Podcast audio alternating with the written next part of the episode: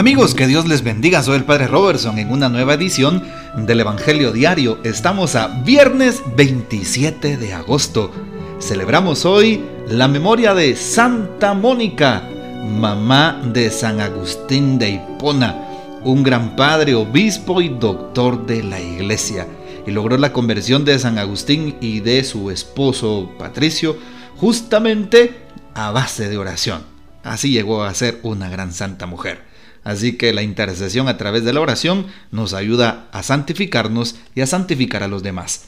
Hoy viernes, viernes 27 de agosto, tomamos el texto de San Mateo capítulo 25 versículos del 1 al 13.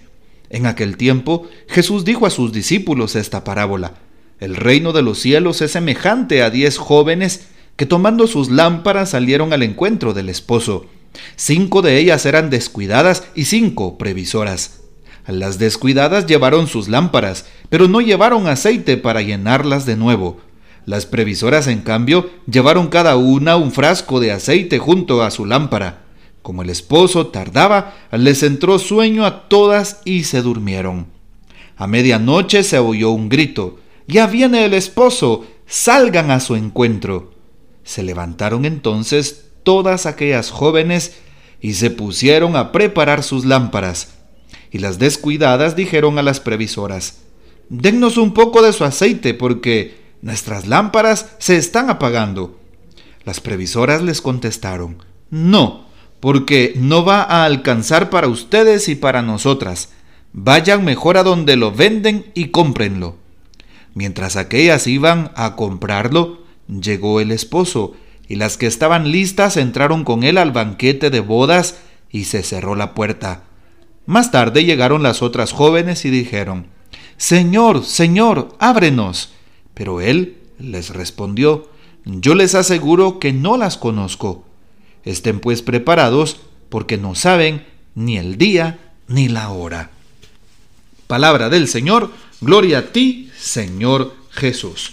¿Qué podemos decir al respecto de San Mateo 25 del 1 al 13? Bueno, Recordarles que ya los capítulos finales de San Mateo ya es el último bloque, según los expertos en Biblia, en Sagradas Escrituras. Ya los últimos capítulos es el último bloque, pues dividen los expertos que son exégetas, es decir, aquellos que analizan las Sagradas Escrituras y nos ayudan en su sana interpretación, ponen cinco bloques para San Mateo, como cinco temas y cinco bloques, cada bloque tiene ciertos capítulos. Pues en este último bloque colocan el llamado bloque escatológico. ¿Por qué? Porque el mensaje de los textos, de las parábolas, de las escenas, nos remiten a los últimos tiempos. Nos hablan de acontecimientos que vendrán, que marcarán nuestra historia, que preparan nuestras almas. Por eso el texto que leíamos ayer, día jueves, San Mateo 24 decía, velen y estén preparados. Así como llega ladrón sin decir nada, el padre de familia debe de estar preparado. ¿Qué dice también el texto? El, el, texto de ayer. Velen porque así como el servidor fiel está preparado cuando llegue su amo durante la noche y lo encuentra haciendo su trabajo, también así será Dios cuando venga. Y hoy, hoy el texto de San Mateo 25 también es el discurso escatológico, escatón significa abordar los últimos tiempos, hablar sobre los últimos momentos, sobre la venida también del Señor o sobre lo que acontecerá. ¿Y qué sucede entonces con el Evangelio de hoy? Una parábola muy interesante. Jesús la compara con el reino de los cielos. Es semejante a diez vírgenes prudentes, ¿sí? A diez vírgenes, a diez jóvenes, cinco prudentes, eh, previsoras y cinco imprudentes o descuidadas. Esa eh, comparación que, que hace también Jesús. Algo importante, al final del texto Jesús también dice, estén preparados, velen, porque no saben ni el día ni la hora. Qué importante es esto entonces. Me gustaría que retomáramos el tema sabiendo que Jesús nos habla de lo que acontecerá cuando venga por segunda vez o más bien cuando lleguemos a su reino, cada uno desde su propia perspectiva. El Catecismo de la Iglesia Católica cuando habla de la presencia de Dios, cuando el Señor nos mande a llamar a su presencia, mejor dicho, nos habla de dos juicios, un juicio particular y un juicio universal. Y es importante estar conscientes de estas cosas. Y justamente nos dice la doctrina de la iglesia a través del catecismo que en el juicio particular, cada uno cuando muera será llevada su alma a la presencia de Dios y Dios en su gran amor y bondad y justicia nos va a juzgar. Y como dice también este mismo texto de San Mateo, unos versículos más adelante, colocará a los justos a su derecha y a los injustos a su izquierda. Bueno, para que lo tomemos en cuenta. Y cuando venga el juicio universal, cuando venga en la parucía, la segunda venida de Jesús, cuando venga Jesús por segunda vez, ¿qué sucederá? Pues sucederá el juicio universal. Se levantarán los muertos, serán juzgados todos los que se encuentren allí y pues em, evidentemente en el juicio universal todos conoceremos ese dictamen de Dios. Los que ya recibieron su dictamen en el juicio particular conocerán el dictamen de todos aquellos pues que se encuentren en vida. Es lo que creemos porque lo dice Jesús en la palabra de Dios, no porque lo diga el padre Robertson, no. Bien, ¿qué más podemos decir? Esto hablando del juicio, no nos tenemos que asustar, tranquilos, no se preocupen. Ya no nos asustemos porque hablemos de los novísimos, es decir, de estas cosas de los últimos tiempos, ¿sí? No, novísimos, purgatorio, infierno y cielo, no. No, no, no, no se asusten, por favor. Más bien, lo que dice Jesús, velen y estén preparados. Para eso es la palabra, para estar listos. Porque, como decimos en el buen Chapín, no tenemos la vida comprada. No sabemos qué día y a qué hora nos va a tocar, eso solo Dios lo sabe.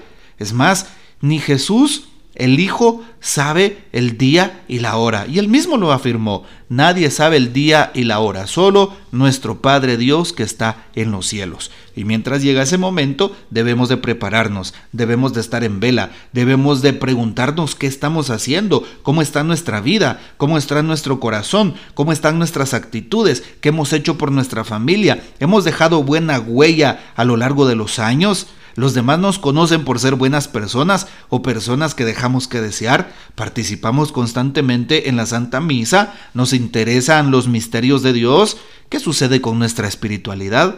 En fin, son preguntas que podemos hacernos en este contexto. Veamos el tema de las diez vírgenes, cinco prudentes y cinco descuidadas. Interesante, todas, dice el texto bíblico, llevan lámparas, así es. Y bueno, también eh, llevan el aceite listo. ¿Qué pasa con aquellas descuidadas?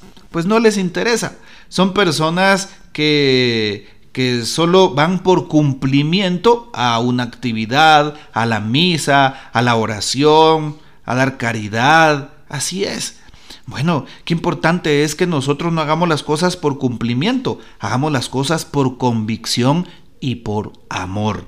Si lo hacemos de esa manera, pues tendremos el aceite listo, la lámpara preparada.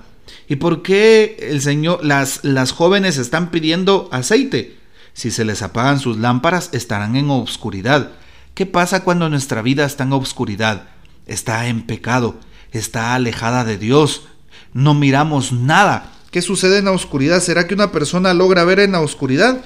Muy difícilmente, a no ser que tengamos pues eh, rayos eh, eh, de esos especiales o lentes especiales para ver nocturnamente o durante la noche, pero no, no es así, no los tenemos.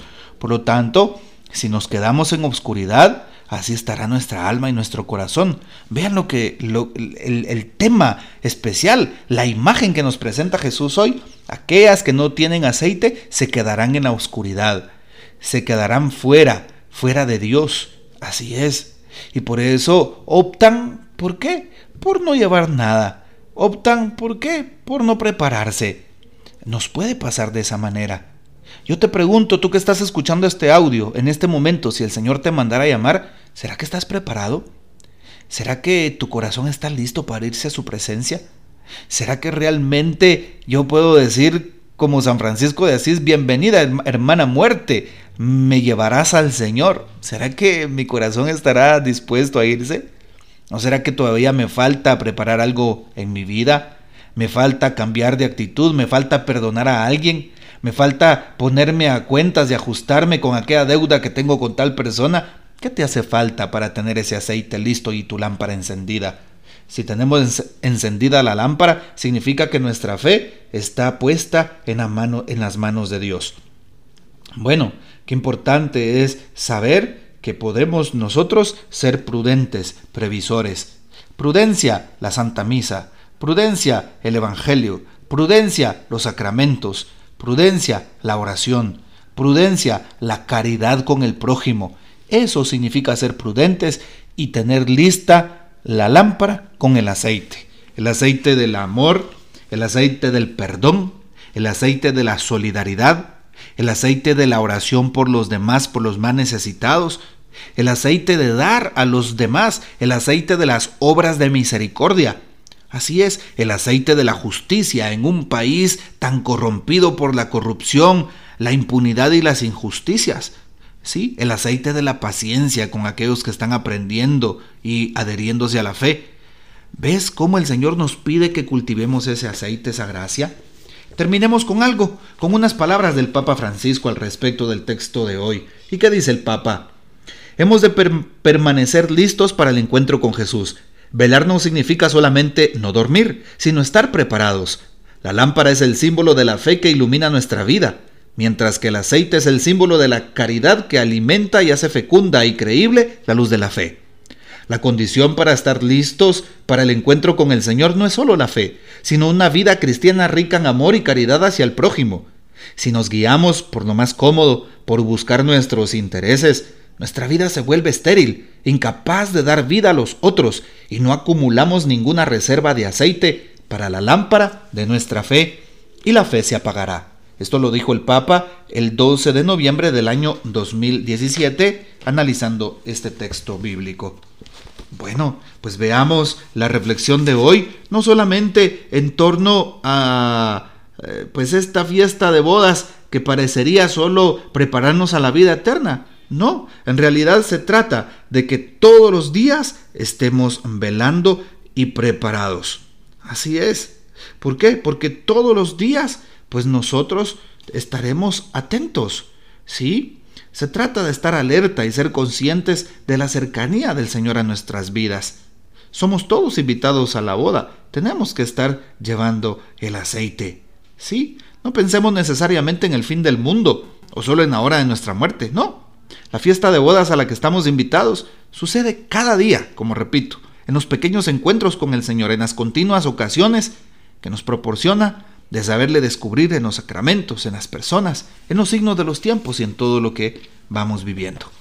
Bueno, que ojalá tomemos en consideración lo que dice el texto y que preparemos bien nuestra vida, que seamos luz para los demás y que cuando el Señor llegue a traernos podamos decir, soy parte de aquel grupo de las que estaban preparadas, de las personas que estaban preparadas y que tenían su lámpara de la fe, del amor, de las obras encendida.